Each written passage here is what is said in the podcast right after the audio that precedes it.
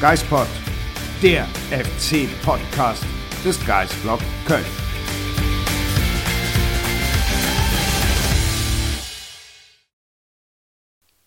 Der erste FC Köln ist in der Länderspielpause, aber der Geistpot ist natürlich auch in dieser Woche für euch da. Marc, nachdem du beim ersten Versuch eben schon versucht hast, mich auflaufen zu lassen, begrüß doch einfach mal die netten Zuhörerinnen und Zuhörer. Einen wunderschönen äh, guten Tag beim Geistpot. Ganz genau. Ich habe gerade versucht, die Sonne auf den Arm zu nehmen. Das ist mal komplett in die Hose gegangen, weshalb wir den Anfang nochmal neu machen mussten. Sonja, eigentlich wollte ich ja sagen, ich freue mich total auf diese heutige Folge, mhm. weil wir letzte Woche noch hier gesessen haben und eigentlich nicht so genau wussten, worüber wir denn nach der Länderspielpause sprechen würden. So ist es. Aber dann haben wir uns überlegt, dass wir diesen Podcast einfach mal euch Usern widmen wollen und euch die Fragen stellen lassen wollen, die wir jetzt versuchen zu beantworten. Genau, wir hätten natürlich heute auch über Hansi Flick sprechen können mhm. und was denn mit dem Deutschen Fußballbund los Ob ist. Steffen Baumgart der natürliche Nachfolger als Nationaltrainer ist? Absolut. In meinen Augen kann es nur Steffen Baumgart werden, aber das wäre halt dann nur in Doppelfunktion möglich. Stimmt. Hieße das auch, dass die äh, Spieler beim FC dann in der Nationalmannschaft spielen würden? Das wäre die logische Konsequenz ja. und würde in dem Fall dann zumindest zu einer deutlichen Marktwertsteigerung führen. Mhm. Und ich glaube, besser oder schlechter als gegen Japan hätten sie auch nicht ausgesehen. Nee, das glaube ich auch. Also, wenn Jeff Chabot da das nächste Mal nicht nominiert wird, verstehe ich auch nicht. Genau, also da prallt dann ja wohl hoffentlich jeder Japaner an ihm ab, würde ich mal sagen. Mhm. Ich habe das Spiel nicht gesehen, ich habe nur das Ergebnis gelesen, war irgendwas zwischen schockiert und vielleicht sogar ein wenig amüsiert. Ich weiß nicht genau, wie ich mich gefühlt habe in dem Moment. Aber ja gut, dann kam gestern die Nachricht mitten in den Triumph der Basketballer. Mhm. Ja. ja. Ich, ich hätte mein persönliches Gefühl, ich hätte es Schadenfreude genannt, ähm, nach den doch seltsamen Äußerungen, wenn ich jetzt an Kai Havertz denke. Oh ja. Ähm, ich habe die Doku noch nicht geguckt, das steht auf jeden Fall noch auf meiner ja, To-Do-Liste. Unbedingt. unbedingt. Aber bevor wir jetzt hier über den DFB und ja. Hansi Flick und Steffen Baumgart und Kai Havertz diskutieren, würde ich doch einfach mal sagen, du hast gesagt, äh, wir widmen diesen Podcast euch da draußen. Äh, und ganz genau, ihr habt uns ganz viele Fragen gestellt, geschickt über diversen Kanäle und wir dachten, wir werden uns die heute einfach mal Stück für Stück vornehmen. Wir können beileibe nicht alle beantworten, das ist einfach völlig unmöglich. Aber wir haben einfach mal einige Fragen mitgebracht. Sportliches ist dabei, finanzielles ist dabei, mhm. Strategie, Genau. Geisbockheim. Wir haben auch einige Fragen zusammengefasst, weil sie in die ähnliche Richtung gegangen sind. Das heißt, wenn wir jetzt nicht jeden Fragesteller per Namen nennen, seht es uns bitte nach. Aber ähm, einige Fragen gingen dann doch einfach ähm, in die gleiche Richtung. Und ich würde einfach mal sagen, äh, legt doch mal los. Wir haben nicht abgesprochen, in welcher Reihenfolge wir sie beantworten. Aber ich dachte, äh, fangen wir einfach mal an und dann gucken wir mal, wo wir hinspringen beim nächsten Thema. Okay, dann fange ich aber tatsächlich bei meinen Fragen, die äh, ich notiert habe, ganz oben an und fasse gleich die ersten beiden Fragen zusammen.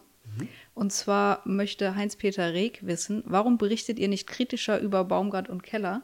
Und daran schließe ich direkt die Frage von Pascal Heck an, weil das äh, sicher ein bisschen widerspricht.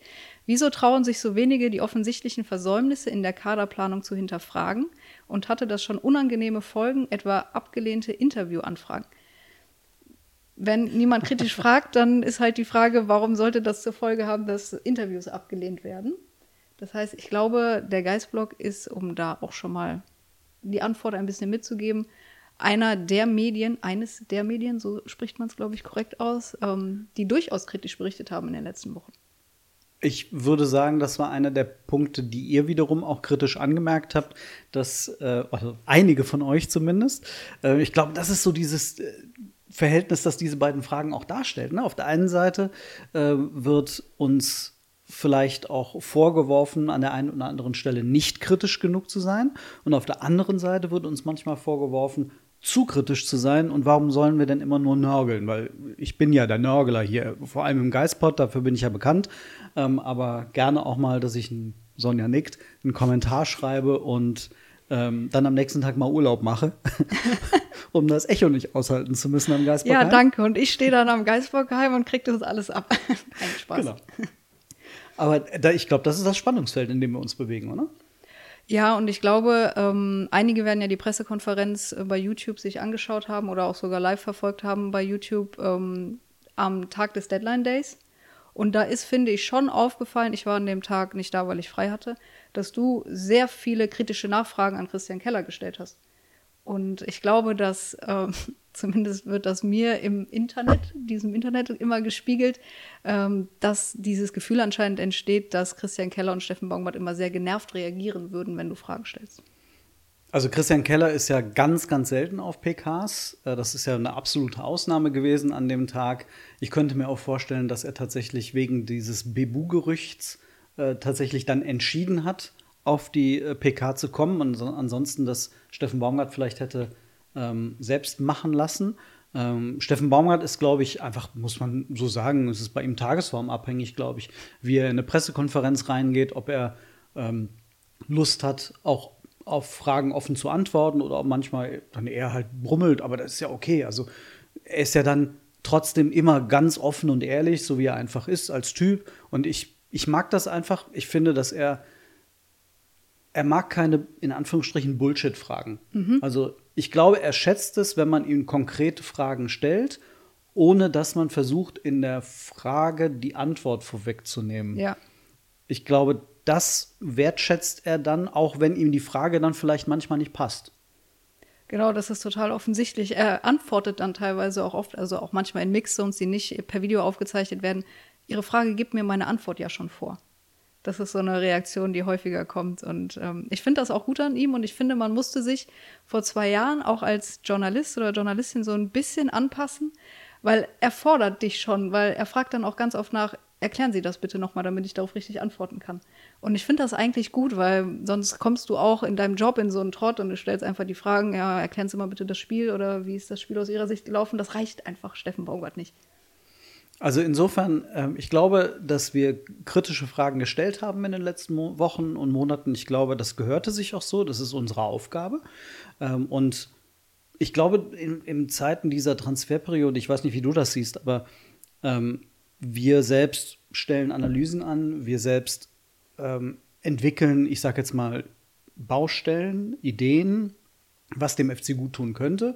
Und dann am Ende liegt es natürlich an den Verantwortlichen, ähm, diese wie auch immer genannten Baustellen dann zu bearbeiten.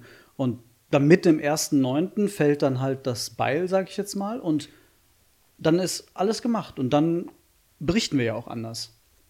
Weil dann quasi geht es nicht mehr darum, was noch gemacht werden müsste, sondern dann geht es einfach darum, okay, das ist jetzt der Kader, der wird sich nicht mehr ändern mhm. bis zum Winter, machen wir das Beste draus. Der wird sich vielleicht auch bis zum Winter 2024 nicht mehr ändern, 25.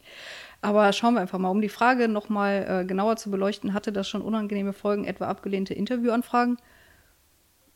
Seit ich beim Geistblog bin, gab es das, soweit ich weiß, nicht oder erst einmal und das ist schon sehr lange her.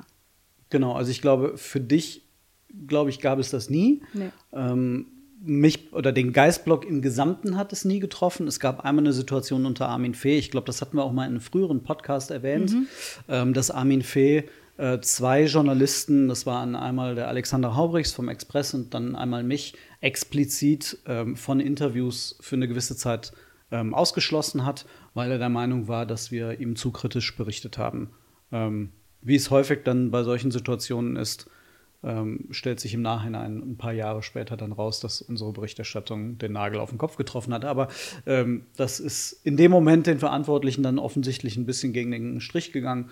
Ähm, ich finde das unsittlich, äh, kann man ja auch so sagen, aber ähm, das hat, das hat nichts mit ähm, den Personen ja am Ende zu tun, sondern mit, den, mit deren Handeln und manchmal können äh, dann die Verantwortlichen einfach das nicht auseinanderhalten. Genau, aber Stand jetzt heute gibt es keine Interviewsperre für den Geistblog und ich habe auch das Gefühl, sowohl Steffen Baumgart als auch die Verantwortlichen rund um Christian Keller begegnen uns immer respektvoll und auch freundlich. Und ich würde auch sagen, dass wir diesen Respekt erwidern und genauso auch ihnen entgegenbringen. Also ich finde, das gehört sich auch einfach so. Also ähm, dafür, wenn man jetzt auch sieht, was in den letzten zwei Jahren sich beim FC entwickelt hat, das ist ja unglaublich viel Positives dabei. Und, und trotzdem gehört es dazu, und das, glaube ich, ist auch das, was wir immer wieder bei unserer Arbeit sagen, uns geht es darum, das einzuordnen. Und diese Aufgabe bedeutet dann auch manchmal, dann unangenehmere Dinge ähm, als Thema aufzugreifen oder anzusprechen. Ja, Und es ist natürlich, also es wird oft gerne so dargestellt, dass beim FC immer alles schwarz oder weiß ist, aber das ist es nicht. Also wir versuchen da ja auch immer einen guten Mittelweg zu finden, was mich jetzt auch schon zur nächsten Frage führt. Und zwar hat Patrick Cologne Fighter gefragt, erwischt ihr euch auch immer wieder als Kölsche Pessimisten oder seid ihr als Journalisten so nah dran, dass ihr anders empfindet? Sonja, beantworte doch direkt mal. Ähm, ich muss sagen, als FC-Fan erwische ich mich tatsächlich dabei, in diesen kölschen Pessimismus zu verfallen. Deutlich häufiger als in den kölschen Optimismus zu verfallen. Aber ähm, aktuell sehe ich die Situation relativ gelassen. Also ich sehe jetzt tatsächlich nicht alles schwarz und der FC steigt auf jeden Fall ab und der Kader ist so schlecht. Das ist nicht meine Meinung. Von daher bin ich relativ zuversichtlich, was eine entspannte Saison angeht. Vielleicht um nicht jetzt in diesen, diesen Nörgel-Modus wieder mhm. zu verfallen. Vielleicht bin ich einfach in dem Moment jetzt gerade auf dieses Thema bezogen, wie der FC aufgestellt ist, vielleicht nicht pessimistischer, aber doch zumindest ein bisschen skeptischer noch. Ähm, ich lasse mich aber natürlich sehr, sehr gerne vom Gegenteil überzeugen. Also, oder was heißt vom Gegenteil? Einfach von einer etwas positiveren Sichtweise.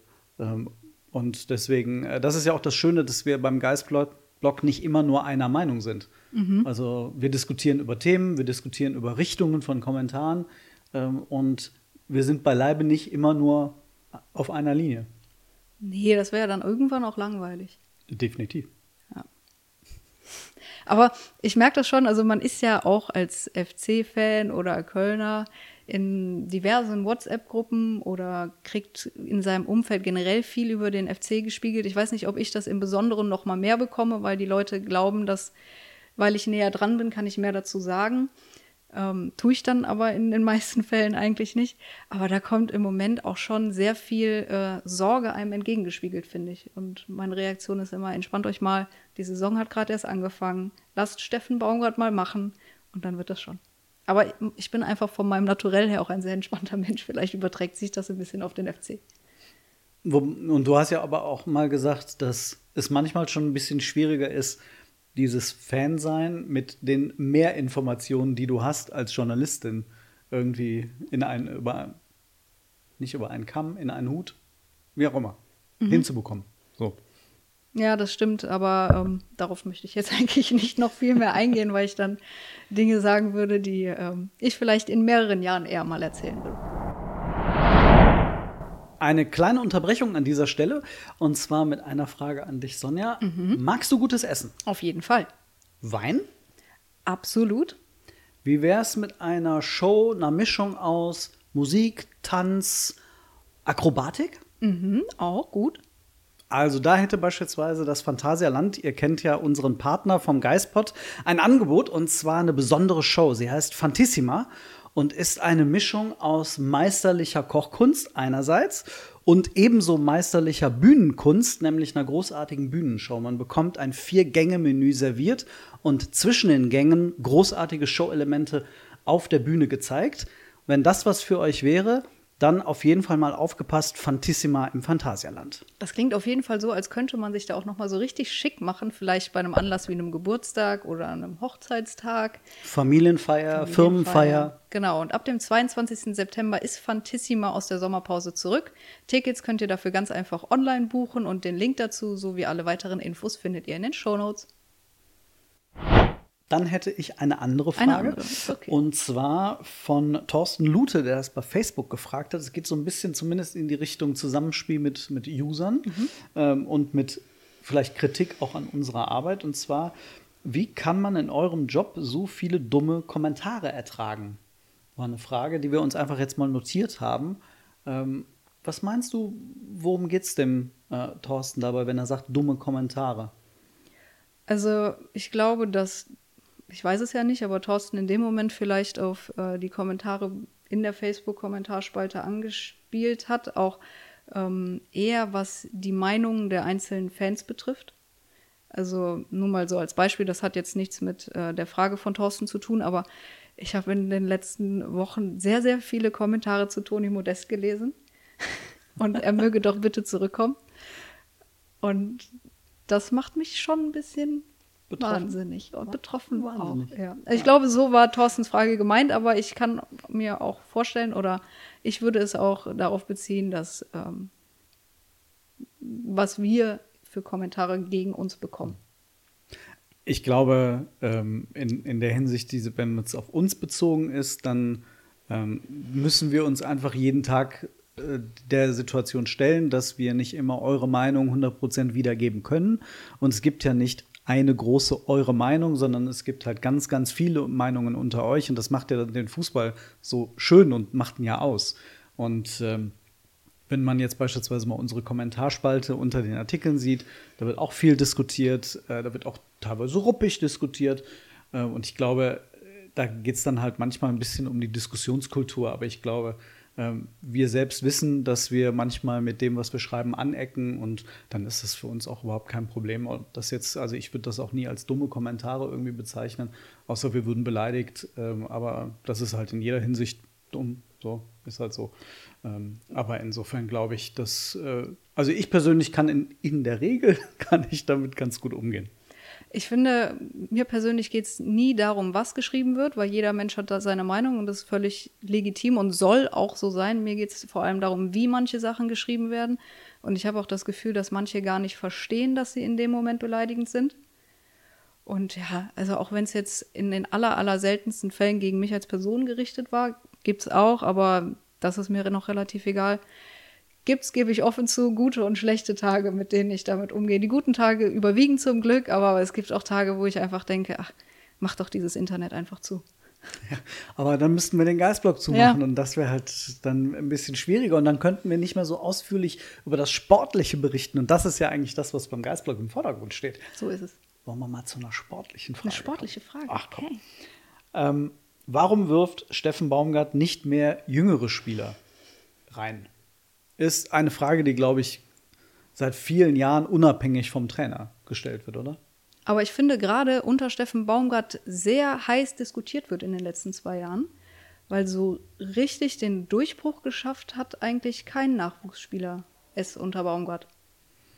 Ich habe das Gefühl, dass Steffen Baumgart die Entwicklung von, von Spielern gerade unter 20 Jahre dass er da andere Maßstäbe ansetzt als äh, andere Trainer und weniger bereit ist, äh, einen Jungen, wie man so schön sagt, einfach mal reinzuwerfen und dann mal gucken, ob er schwimmt oder nicht. Mhm.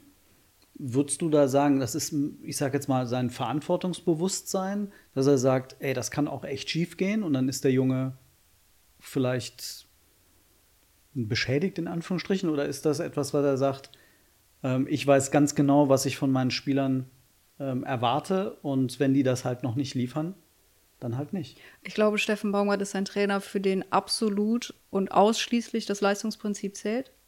Das heißt, wenn er im Training der Meinung ist, nehmen wir mal Beispiel, Max Finkgräfe ist weiter als Demi Limnios, dann spielt er.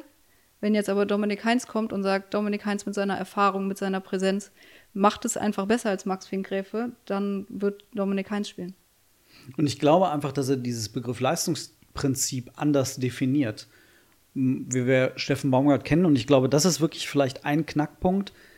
Der setzt halt den Maßstab vor allem erstmal bei der Körperlichkeit an und bei, der, bei dem unbedingten Willen und der Bereitschaft, taktisch vor allem erstmal gegen den Ball alles umzusetzen, was es umzusetzen gibt. Und dann kommen erst individuelle Fähigkeiten. Nehmen wir jetzt mal so einen Justin Deal in den letzten ein, zwei Jahren, der ist, hat natürlich sich entwickelt, aber und verfügt über extreme individuelle Qualitäten, aber halt körperlich noch nicht. Und ich glaube, deswegen ist er halt bisher, also wenn man jetzt mal bis zu diesem Sommer sieht, einfach noch nicht, hat er noch nicht stattgefunden. Während so ein Matthias Ohlesen, der hat sich einfach körperlich extrem entwickelt. Ja äh, der mag fußballerisch noch nicht so weit sein, aber das ist ein Brocken geworden. Und dann lässt er den halt spielen. Ich kann aber genauso gut Fans verstehen, die sagen, wenn das Leistungsprinzip gilt, dann dürfen Spieler XY eigentlich aktuell nicht eingewechselt werden. Da muss man aber dazu sagen, dass diese Leute oder diese Fans dann entsprechend auch nur die paar Minuten im Spiel sehen und vielleicht nicht die Trainingswoche zuvor und halt auch nicht wissen, ob es die jungen Spieler wirklich besser machen würden. Viele mögen dann sagen, ja, aber viel schlechter können sie es auch nicht machen. aber ich glaube, es ist ein schmaler Grad, aber ich kann tatsächlich die Rufe nach den jungen Spielern ein bisschen nachvollziehen. Aber ähm, ja, grundsätzlich glaube ich, dass Steffen Baumgart ähm, so aufstellt, wie er davon überzeugt ist, dass die Mannschaft äh, erfolgreich sein wird. Ich glaube, man hat zumindest jetzt mit Max Finkräfer ein Beispiel gesehen, wie schnell es gehen kann. Der Junge hat sich körperlich entwickelt. Der Junge hat auf einer Position gespielt, die äh, eigentlich ist er als Linksverteidiger eingeplant, aber er hat ein bisschen weiter vorne gespielt, wo auch da mal eine Lücke war im Kader. Ähm, und er hat einfach, weil er in der Lage war, die Intensität mitzugehen, ähm, hat er sich diesen Kaderplatz erarbeitet. Und ich glaube, das war letztes Jahr bei Dennis Hussein Basic sehr ähnlich. Der kam hierhin ohne jegliche, ähm, ohne jegliche Vorstellung, ob er das wirklich packen könnte, hat sich sehr schnell akklimatisiert und wurde entsprechend reingeworfen. Ähm, und ich glaube, dass das zumindest zeigt, dass es möglich ist, aber dass die Anforderung gerade körperlich von der Intensität einfach sehr, sehr hoch ist. Jetzt muss man auch sagen, ich habe Max Finkräfer am Mittwoch gegen Bergisch Gladbach gesehen. Und da muss man sagen, das war ein Fünftligist. Da fehlt dann doch noch das ein oder andere zum Stammspieler in der Bundesliga. Also mit allem Respekt, der Junge macht eine super Entwicklung durch, aber das war ja vielleicht nicht sein bestes Spiel. Und ich, vielleicht in solchen Spielen sehen die Jungs dann auch, dass sie halt noch nicht so weit sind. Ja. dann muss man das auch zur Kenntnis nehmen. Und äh, wenn mir das jetzt ein Fünftligist war, dann weiß man auch, dass der Viertligist 1. FC Köln 2, die U21, auch eine Mannschaft ist, über die man sich heranarbeiten kann. Auf jeden Fall. Kommen wir zur nächsten Frage mhm. von Nils Potthast. Ich mag und schätze unseren Trainer sehr, auch und gerade seine klare Linie und Sichtweise. Dennoch habe ich das Gefühl, als wenn die Chemie zwischen Steffen Baumgart und Christian Keller etwas gelitten hat. Ist das so? Das finde ich eine extrem spannende Frage, mhm. weil die beiden so unterschiedlich sind. Ja. Und ich glaube, sich einfach viele fragen, wie die beiden zusammenarbeiten und harmonieren können. Also da ist der eine äh, der Vulkan, der äh, emotionale Leader beim ersten FC Köln, der ähm, alles sofort raushaut, was er denkt, in der Regel, ähm, und wirklich alles versucht für seine Mannschaft zu tun. Und da ist der andere total analytische, ruhige, ähm, Manager, der ganz klar sagt, ich habe einen wissenschaftlichen Ansatz, um diesen Verein zu verändern. Und da, zwar, da prallen, prallen einfach zwei Welten aufeinander, oder? Ja, sehe ich genauso, aber entscheidend ist ja auch nicht, ähm, wie sie sich irgendwie im Privaten verstehen und ob sie jeden Abend gerne miteinander essen gehen würden, sondern wichtig ist einfach, können die beiden zusammenarbeiten und das ist, denke ich, die entscheidende Frage und da ziehen sich ja Gegensätze vielleicht auch manchmal an. Ich glaube, es ist ähm, aus Christian Kellers Sicht vielleicht wichtig zu wissen, wann muss er einem unbedingten Wunsch des Trainers nachgeben, mit Blick vielleicht auf Luca Kilian, den Steffen Baumgart unbedingt verpflichten wollte oder unbedingt behalten wollte beim FC und wann findet man vielleicht einen gemeinsamen Konsens, dass man sagt, okay, das ist jetzt der Weg, den wir gemeinsam gehen? Ja, die müssen definitiv nicht miteinander Schnitzel essen zu Hause in der Küche des Trainers. Gab es sowas schon mal? Was? Also, ich glaube, das ist einfach nicht nötig. Ähm, wie du sagst, man muss einfach einen guten Weg des beruflichen Miteinanders finden. Ähm, ich glaube, vielleicht hat der eine oder andere gerade das Gefühl, und mir persönlich geht es so, dass Steffen Baumgart bei allem, was er öffentlich sagt und wie er sich hinter seine Mannschaft stellt, vielleicht nicht 100% einverstanden ist mit der Transferarbeit mhm. in diesem Sommer. Ich weiß nicht, wie du das siehst, ähm, aber du hast seine Worte ja auch mitbekommen, ähm, Ende letzter Saison, dass er sich eigentlich gewünscht hätte, mehr erfahrene und fertige Spieler zu bekommen und keine Entwicklungsspieler. Ja, und davon ist jetzt Luca Waldschmidt gekommen. Mit Abstrichen würde ich sagen Lead Paccarada, weil er schon x Zweitligaspiele gemacht hat, aber eben noch nie in der Bundesliga. Ja, also ich weiß nicht, ob die Kaderplanung in dieser Saison so ganz nach dem Geschmack von Steffen Baumgart ist, aber er ist ja niemand, der sich darüber jetzt beschweren würde, zumindest nicht öffentlich. Er nimmt die Situation voll an, er sagt, er vertraut seinem Kader und deswegen glaube ich auch, dass er Christian Keller vertraut. Ich glaube, dass der Punkt ist, dass beim FC, und das hat sich ja positiv verändert, ähm, man, wird, man redet hinter verschlossenen Türen und nicht in der Öffentlichkeit. Und insofern ist es relativ schwer, 100 Prozent nachzuvollziehen, wie da gerade das Verhältnis zwischen den beiden ist. Mein Eindruck wäre, ich glaube, Steffen Baumgart hat hinter verschlossenen Türen gesagt, dass er sich eigentlich ganz gerne noch einen Stürmer gewünscht hätte. Und ich glaube, der ist nicht wahnsinnig happy, dass er ihn nicht bekommen hat. Ähm, trotzdem, und das ist eben das, was Baumgart dann macht, er geht in die Öffentlichkeit, er stellt sich im Zweifel auch auf der Pressekonferenz bei Fragen von Marc Merten hin und sagt, hört auf, diese Fragen zu stellen, lernt endlich, dass ich mich immer vor den Kader stelle. Bums. Und ich glaube auch, dass dieser durchaus grimmige Auftritt bei der letzten Pressekonferenz am Deadline Day nicht darauf bezogen war, dass er seinen Stürmer nicht bekommen hat, sondern dass in der Öffentlichkeit so sehr nach einem Stürmer gerufen wurde. Und vor allem der Name Ilas Bebu dann gerufen wurde. Ja. Und wie du es beim letzten Mal gesagt hattest, die Fallhöhe danach war einfach extrem. Ja. Muss man sagen. Ähm, kommen wir mal zu einer Person, zu einer Frage von Pascal Heck. Und zwar geht es um eine Person, die im, in Anführungsstrichen, Schatten oder im Hintergrund von Christian Keller arbeitet. Äh, die ganz einfache Frage: Was macht eigentlich Thomas Kessler? Mhm, das haben wir ihn auch schon relativ häufig gefragt. Also, wer es ganz genau wissen will, schaut einmal in die letzten Interviews, die wir mit ihm geführt haben. Da hat er es selber erklärt. Aber er ist einfach Leiter der Lizenzabteilung, Bereichsleiter Lizenzspieler. Um es mal mit seinem Titel auszudrücken. Was bedeutet das? Er ist, glaube ich, so die Schnittstelle zwischen Geschäftsführung, Mannschaft, ist Kaderplaner und halt total im operativen Geschäft tätig. Und ich glaube, dass dieses operative Geschäft viel umfangreicher ist, als wir uns das von außen vielleicht ähm, äh, ausmalen möchten. Ich weiß beispielsweise überhaupt nicht, äh, in, inwiefern Kessler beispielsweise mit den, mit den gegnerischen Vereinen in Kontakt ist, mit der DFL. Ich glaube, das fällt alles auch in seinen ja. Aufgabenbereich. Ähm, und da ist unter der Woche fällt da bestimmt, glaube ich, genug an. Aber mit Sicherheit, wie du den Begriff Kaderplaner, glaube ich, äh, erwähnt hast, er ist nicht der Kaderplaner an sich, glaube ich. Das hat er mal gesagt.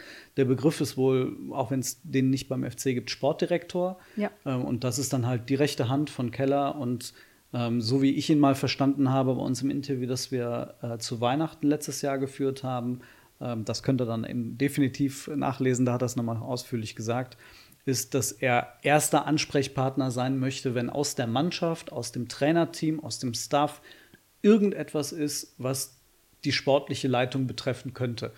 Ähm, und das kann wirklich dann alles betreffen, von der täglichen Arbeit über äh, die, die Ausstattung bis hin zu persönlichen Dingen. Und da ist er einfach der Auffangjäger, ich sage jetzt mal für Christian Keller. Genau, und ich glaube, mit Blick auf die Kaderplanung hat er erstmal so gesagt, dass je äh, konkreter ein Transfer wird, desto weniger Leute wissen darüber Bescheid und dass er dann zusammen mit Steffen Baumgart und Christian Keller zu diesem Inner Circle gehört, ähm, von den Leuten, die sich dann intensiv mit dem bevorstehenden Transfer befassen. Kaderplanung war auch eine natürlich große Frage von euch.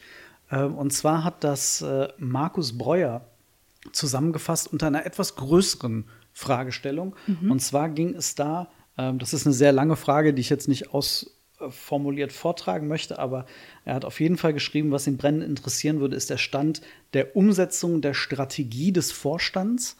Und zwar ging es ihm darum, einerseits um die Internationalisierung mit Japan und andererseits um das Thema, wie denn äh, die Personalplanung mit Blick auf äh, die Konkurrenz in der Bundesliga ähm, abläuft. Äh, da hatte der, sich der Vorstand ja einige Ziele gesetzt. Mhm.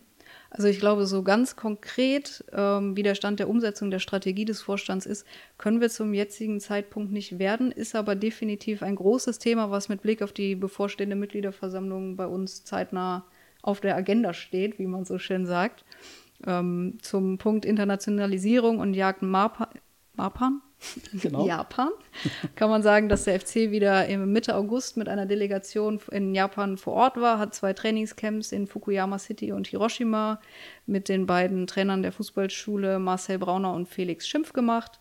Und ja, seit 2021 besteht ja die Kooperation mit dem Verein in Hiroshima und verschiedenen anderen Fußballverbänden, Universitäten und Highschools. Von daher kann ich jetzt noch nicht so zu 100 Prozent sagen, was der Mehrwert für den ersten FC Köln da ist.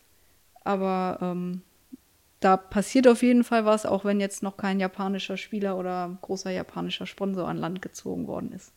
Shuto Maschino hätte ich gerne gesehen, äh, aber der ist ja nach Kiel gewechselt. Ja. Habe ich, glaube ich, auch schon mal gesagt, dass ich den mal gescoutet habe und nur wegen seines Namens gerne Allein gehabt wegen des Namens. Er kann unfassbar weit einwerfen. Hast du das gesagt? Ja, ja, ist wirklich überragend gewesen. Ich habe da, ich dachte, er wäre Mittelstürmer. Ja. Und dann stand er an der linken ähm, Außenbahnlinie und warf ein bis auf den Elfmeterpunkt. Und daraus resultierte eine Chance für Kiel. Und ich dachte, okay, gut, krass. Da ist wirklich eine Maschine dahinter, kann man fast sagen. Gut, das lassen wir. Ähm, zweiter Teil äh, dazu war das Thema Personalkosten. Da hat ja der Vorstand ähm, ganz klar gesagt, dass er sich in die Top Ten der Bundesliga entwickeln möchte. Nicht nur leistungsmäßig, sondern auch finanziell, dass man in der Lage ist, die, äh, einen Lizenzspielerkader sich zu leisten, der ähm, auch vom Marktwert her so weit oben steht, dass er konkurrenzfähig ist, um dann irgendwann innerhalb der nächsten sieben bis zehn Jahre ähm, regelmäßig europäisch mitspielen zu können. Da muss man aktuell sagen, hat sich ähm, nichts verändert. Ähm, außer dass der FC äh, immer mal zwischen, naja, wenn man jetzt transfermarkt.de nimmt und diese Werte kann man, glaube ich, auch sagen, hat auch der Vorstand äh, dem der Strategie zugrunde gelegt. Ähm, wenn man also sich diese Werte anschaut, dann äh, sind die zwischen 95 Millionen Euro ähm, und 115 Millionen Euro gependelt in den letzten fünf Jahren. Da hat sich nichts getan. Aktuell sind es wieder 95 Millionen Euro. Ähm, und der FC ist weiterhin auf Platz 14 oder 15 äh, in den Tabellen in den letzten Jahren gewesen. Also weder nach oben noch nach unten großartig gerutscht. Auf jeden Fall hat sich da zumindest nichts verändert, als dass man sehen könnte, dass der FC sich schon in diese Richtung entwickeln würde. Aber dazu dann sicherlich mehr in den nächsten Tagen und Wochen mit Blick auf die Mitgliederversammlung, wenn wir da der Sache nochmal auf den Grund gehen. Aber es gibt noch eine Frage zum Thema Finanzen und Kaderplanung in einem. Und zwar hieß es immer, und das hat äh, Thomas Klassmann gefragt, dass in den letzten Jahren immer Einnahmen generiert werden mussten durch ähm, Spielerverkäufe und das jetzt in diesem Jahr erstmals nicht so sein sollte. Ähm, und halt in Zusammenhang damit, dass viele Großverdiener den Verein im Sommer verlassen haben, dadurch Gehalt frei geworden ist. Und im übertragenen Sinne, warum darf deswegen kein Geld für Transfers vorhanden war? Trotzdem nicht. Das hat dich auch gewundert, oder? Hat mich auch gewundert und ich merke gerade, ich hätte die Frage einfach vorlesen sollen, dann hätte ich mir hier nicht einen abgestoppt. ja, das hat mich auch gewundert. Ähm, Jetzt muss man aber auch dazu sagen, dass, ähm, ich glaube, wir haben auch schon mal drüber gesprochen, viele Verträge verlängert worden sind mit Leistungsträgern, die dadurch im Gehalt natürlich nochmal angepasst worden sind. Und dass der FC im letzten Jahr einige Spieler nicht bezahlen mussten, weil sie verletzt waren, die jetzt wieder zurückkommen. Stichwort Dimi Limnios, Marc Uth, praktisch eine ganze Saison nicht bezahlt, wobei man sagen muss, ich weiß nicht, ob er jetzt gerade bezahlt wird oder ob das ähm, jemand anderes übernimmt. Sobald er sechs Wochen wieder am Stück verletzt ist. Aber es ist natürlich ein Punkt, dass man auch sagt, der FC wollte mit Jonas Hector und Eldis Skiri verlängern. Dafür wäre Geld da gewesen. Und wo ist das Geld jetzt? Ich glaube, das ist tatsächlich eine Frage zusammen mit der Strategie, die wir ähm, dann vom Vorstand und von der Geschäftsführung hören werden an der Mitgliederversammlung. Denn an dem Tag wird dann auch Philipp Thüroff als Finanzgeschäftsführer die neuen Zahlen vorlegen zum ähm, abgelaufenen Geschäftsjahr, auch mit Ausblick auf das laufende Geschäftsjahr. Und ich glaube, da müssen, müssen die Verantwortlichen Rede und Antwort stehen. Denn wie du sagst, also ja, es wurden mit, ähm, mit Leistungsträgern verlängert, deren Verträge wurden nach oben korrigiert, aber es wurde auch äh, in hohem Maße Gehalt abgebaut ähm, und es wurde bis auf Jeff Chabot praktisch keine Ablöse ausgegeben. Ja. Und ähm, dafür, dass man in der letzten Saison doch einige Millionen Euro ausgegeben hat für Sarg Sadamian, für Steffen Tigges und letzte Saison es hieß, ähm, der FC hat eigentlich kein Geld und man hat das Geld ausgegeben, bevor man in die Europa League, äh, in die Conference League fix eingezogen war, ähm, muss ich ganz ehrlich sagen, ähm, das ist für mich nicht alles schlüssig. Auf der anderen Seite muss man einen extra Effekt tatsächlich noch erwähnen. Der FC steckt extrem viel Geld ins Geisbockheim aktuell. Also ähm, es war mal die Rede von drei bis fünf. Äh, unseren Informationen sind es mittlerweile Richtung sieben Millionen Euro, die der FC für die Plätze hinten sechs und sieben, für das äh, Flutlicht im äh, Franz-Kremer-Stadion, für die komplett neue ähm, Athletikhalle und für weitere kleinere Maßnahmen, auch im Frauenbereich, im Physiobereich. Also da wird so viel Geld in die Hand genommen.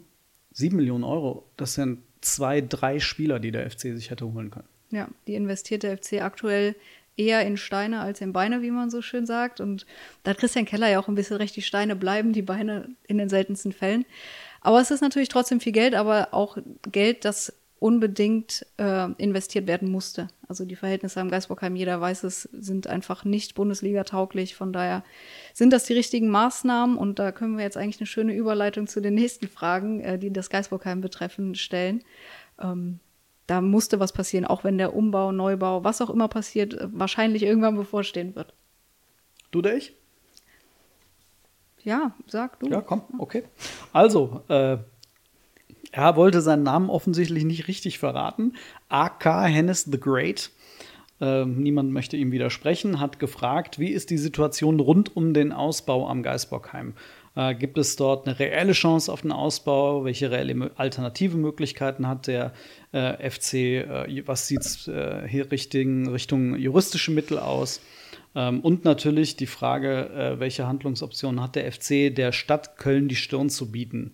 Und ich glaube, das ist, glaube ich, ein Punkt, der sehr vielen FC-Fans sauer aufstößt, das Verhalten der Stadt Köln. Es ist halt irgendwie so eine never-ending Story. Also gefühlt reden wir jedes Jahr auch bei der Mitgliederversammlung mehrfach darüber.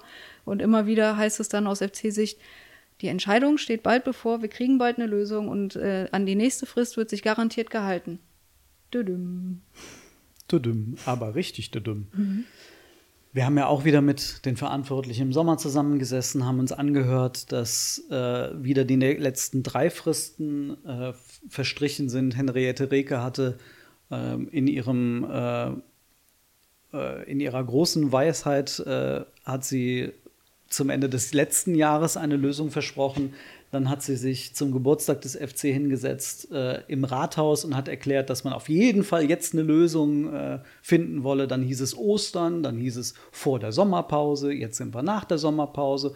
Und jetzt hat sie plötzlich gesagt, dass also was das Geisbockheim angeht, also da werde man auf jeden Fall erstmal auf ein letztinstanzliches Urteil vom Bundesverwaltungsgericht warten was den Bebauungsplan angeht. Mhm. Und das ist also auf gar keinen Fall vor 2024 zu erwarten. So viel zur, und das muss man einfach auch mal sagen, zur Verlässlichkeit von Henriette Reker und ihrem Ratsbündnis. Ähm, das ist, also, wenn jemand so ein Unternehmen führen würde, wäre dieses Unternehmen sofort pleite. Da ist null Verlässlichkeit hinter, da ist null Ehrlichkeit dabei. Das ist, also aus Kölner Unternehmersicht würde ich sagen, aus der 1. FC Köln-Sicht, du kannst denen nichts mehr glauben. Gar nichts. Bist ein großer Fan von Henriette Reker, oder? Weißt du, ich, hab, ich erinnere mich halt immer noch dran, wie sie damals im Wahlkampf mit Jochen Ott von der SPD im Geisbockheim gesessen hat und erzählt hat, Grüngürtel, Ausbau, alles für den FC tun und die Stadt muss kein eigenes Stadion haben und äh, man muss alles tun, dass es dem ersten FC Köln gut geht. Davon ist gar nichts übrig. Überhaupt nichts. Und das finde ich dafür, dass wir hier über den ersten FC Köln reden und wir haben die Bedeutung Dom, Karneval, FC in Köln schon tausendmal besprochen. Boah, das wird mich als FC wahnsinnig machen und ich kann es nicht verstehen, warum der Vorstand sich wie am Nasenring durch die Manege ziehen lässt. Ja, also hier ist ja auch die Frage, warum lässt man sich so lange belügen und vertrösten bezüglich des Ausbaus des Geisbockheims? Hat Achim Felden gefragt. Das ist ja genau das. Also keine Ahnung warum. Ja, ich meine, stell du, stell du dir vor, du wärst äh, Präsidentin oder Vizepräsidentin des FC und du würdest dich darum kümmern und dir würde man ständig erzählen, ja, aber, ja, aber, ja, aber, du würdest auch irgendwann die Fassung verlieren. Ja, aber beim FC. Aber, ja, aber. Ja, aber nach außen hin ist der FC ja relativ gelassen, stand jetzt. Kannst du das, wenn du es jetzt von außen betrachtest, ähm, kannst du das nachvollziehen? Würdest Nein. du dir nicht wünschen, dass da mal ein deutliches Wort fällt, auch öffentlich? Auf jeden Fall. Ich hatte bei der letzten Mitgliederversammlung schon das Gefühl, dass Werner Wolf ein bisschen deutlicher geworden ist und ich bin super gespannt, wie das jetzt Ende September sein wird. Und ja, es ist auf jeden Fall spannend mit Blick auf die nächste Wahl, ob ähm, der Geisbockheim-Ausbau da auch ein bisschen zum Politikum wird. Ja, man, man muss befürchten, dass der FC eines der großen Punkte im Wahlkampf werden wird. Und wir reden ja jetzt davon, dass 2024 der Wahlkampf beginnt für eine Wahl, die im Herbst 25 mhm. erst stattfinden wird. Und alle haben gewarnt aus der Opposition, vor allem die SPD, äh, hat gewarnt und gesagt, Leute, diese Regierung wird euch komplett auflaufen lassen und wird euch irgendwann 2023 erklären, dass alles noch Zeit braucht. Und 24 wird man dem FC erklären, dass vor der Wahl also gar nichts mehr stattfinden wird. Und genau so wird es kommen. Der FC wird wieder drei, vier Jahre verloren haben. Und man muss dann aus FC-Sicht darauf hoffen, dass es im Herbst 25 eine neue Regierung gibt, mit der das möglich ist. Klammer auf, zeitgleich, fast auf den Tag genau zeitgleich, irgendwann im September 25 wird der FC einen neuen Vorstand bekommen. Wahrscheinlich. Stimmt. Oder zumindest wird es eine Vorstandswahl geben. Ja. Und dann sitzen komplett neue Leute am Tisch. Das ist ein Albtraum für diesen Club. Also realistisch, ganz, ganz realistisch wird der FC noch viele, viele Jahre am Geisbockheim bleiben. Das ist, glaube ich, relativ sicher, weil selbst ein Umzug nach Marsdorf würde wahrscheinlich nicht vor, keine Ahnung, 2030 dann fertig sein. Äh, dass es eine reelle Chance gibt, dass der FC am Geisbockheim bleibt, sehe ich nicht. Würdest du nicht sagen? Ich würde es mir wünschen, weil der FC gehört dahin in den grünen Gürtel. Aber wie soll das funktionieren? Ich stelle mir einfach die Frage, ob nicht das leichteste auch zeitlich gesehen wäre, wenn es 2025 eine neue Regierung gibt. Die winkt den Bebauungsplan durch, der ja schon da ist. Und dann wird das Leistungszentrum gebaut auf dem einen kleinen Kunstrasen da, ähm, neben dem Franz-Krämer-Stadion. Und mhm. es werden die beiden Plätze gebaut. Man muss da ja auch mal nochmal für diejenigen, die vielleicht gegen den Ausbau sind, weil sie glauben, da werden ganz viele Bäume umgeholzt. Es wird kein ein, also diese Pläne sehen vor, dass kein einziger verdammter Baum gefällt wird. Nichts. Es werden zwei Grün, also eine Grünfläche in, in der Größe von zwei Fußballfeldern versiegelt. Jetzt muss man sich nur vorstellen, was in Marsdorf versiegelt werden würde, mhm. wenn da alles neu gebaut würde. Ja. Also aus Umweltsicht ist das jetzt nicht viel besser. Nee, es ist halt der Grüngürtel und ja. das ist, die Menschen hängen daran. Wir ja auch. Natürlich, ich liebe den Grüngürtel über alles, aber dem passiert ja nichts der bleibt ja da. Also mhm. es ist ja nicht, dass, ich weiß nicht, wie viel Quadratmeter der hat, aber der verschwindet ja nicht.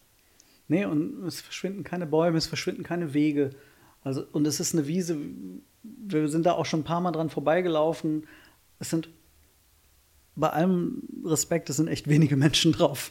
Also es ist nicht so, dass diese Wiese jeden Tag von Hunderten, Tausenden Menschen genutzt wird. Ich glaube, die meisten Lebewesen, die dort sind, sind die Schafe, die immer mal wieder vom Schäfer draufgetrieben werden. Also es ist jetzt nicht die allerschönste Stelle im grünen Gürtel, nee. direkt am Militärring. An der Schießanlage. Ja. naja, wir können es nicht ändern. Nee, genau.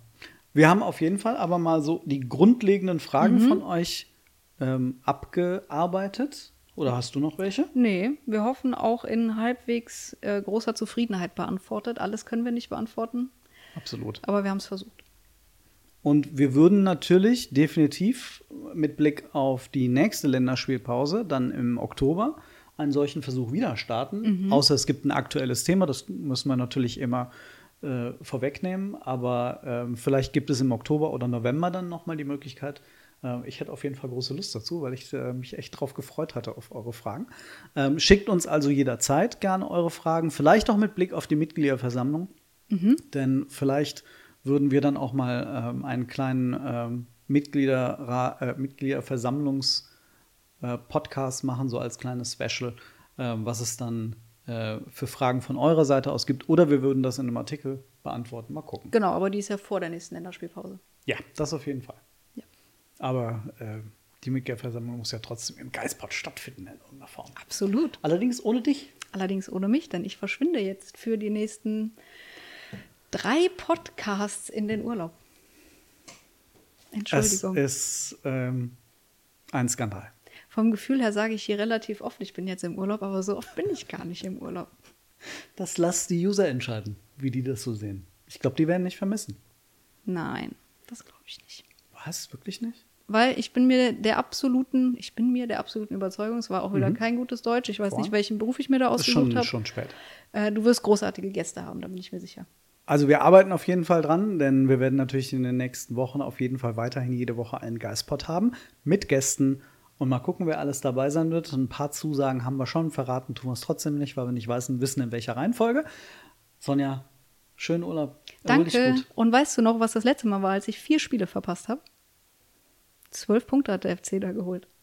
Ah, Das ist ungefähr das anderthalb Jahre her. Das war Gladbach, Bielefeld, Augsburg. Waren es nur drei Spiele? Ende der Saison war das, Ja. ne? dieser Lauf. Nee, ich waren sogar, es waren sogar vier Siege, glaube Ich ich. glaube auch, aber mir fällt der vierte nicht ein. Aber schön, dass du Nee, damals es weg waren warst. vier Siege in Folge. Beim ersten war ich aber noch da gegen Mainz. Ach, guck mal. So. Dann gucken wir jetzt einfach, was der FC in den Wochen anstellt und dann. 13 Punkte, wenn ich wieder da bin, bitte. Okay, alles klar. Also plus den einen, den sie schon haben. Auftrag ist erteilt. Dann habt eine schöne Woche und bis nächste Woche dann ohne dich. Okay, bis dann.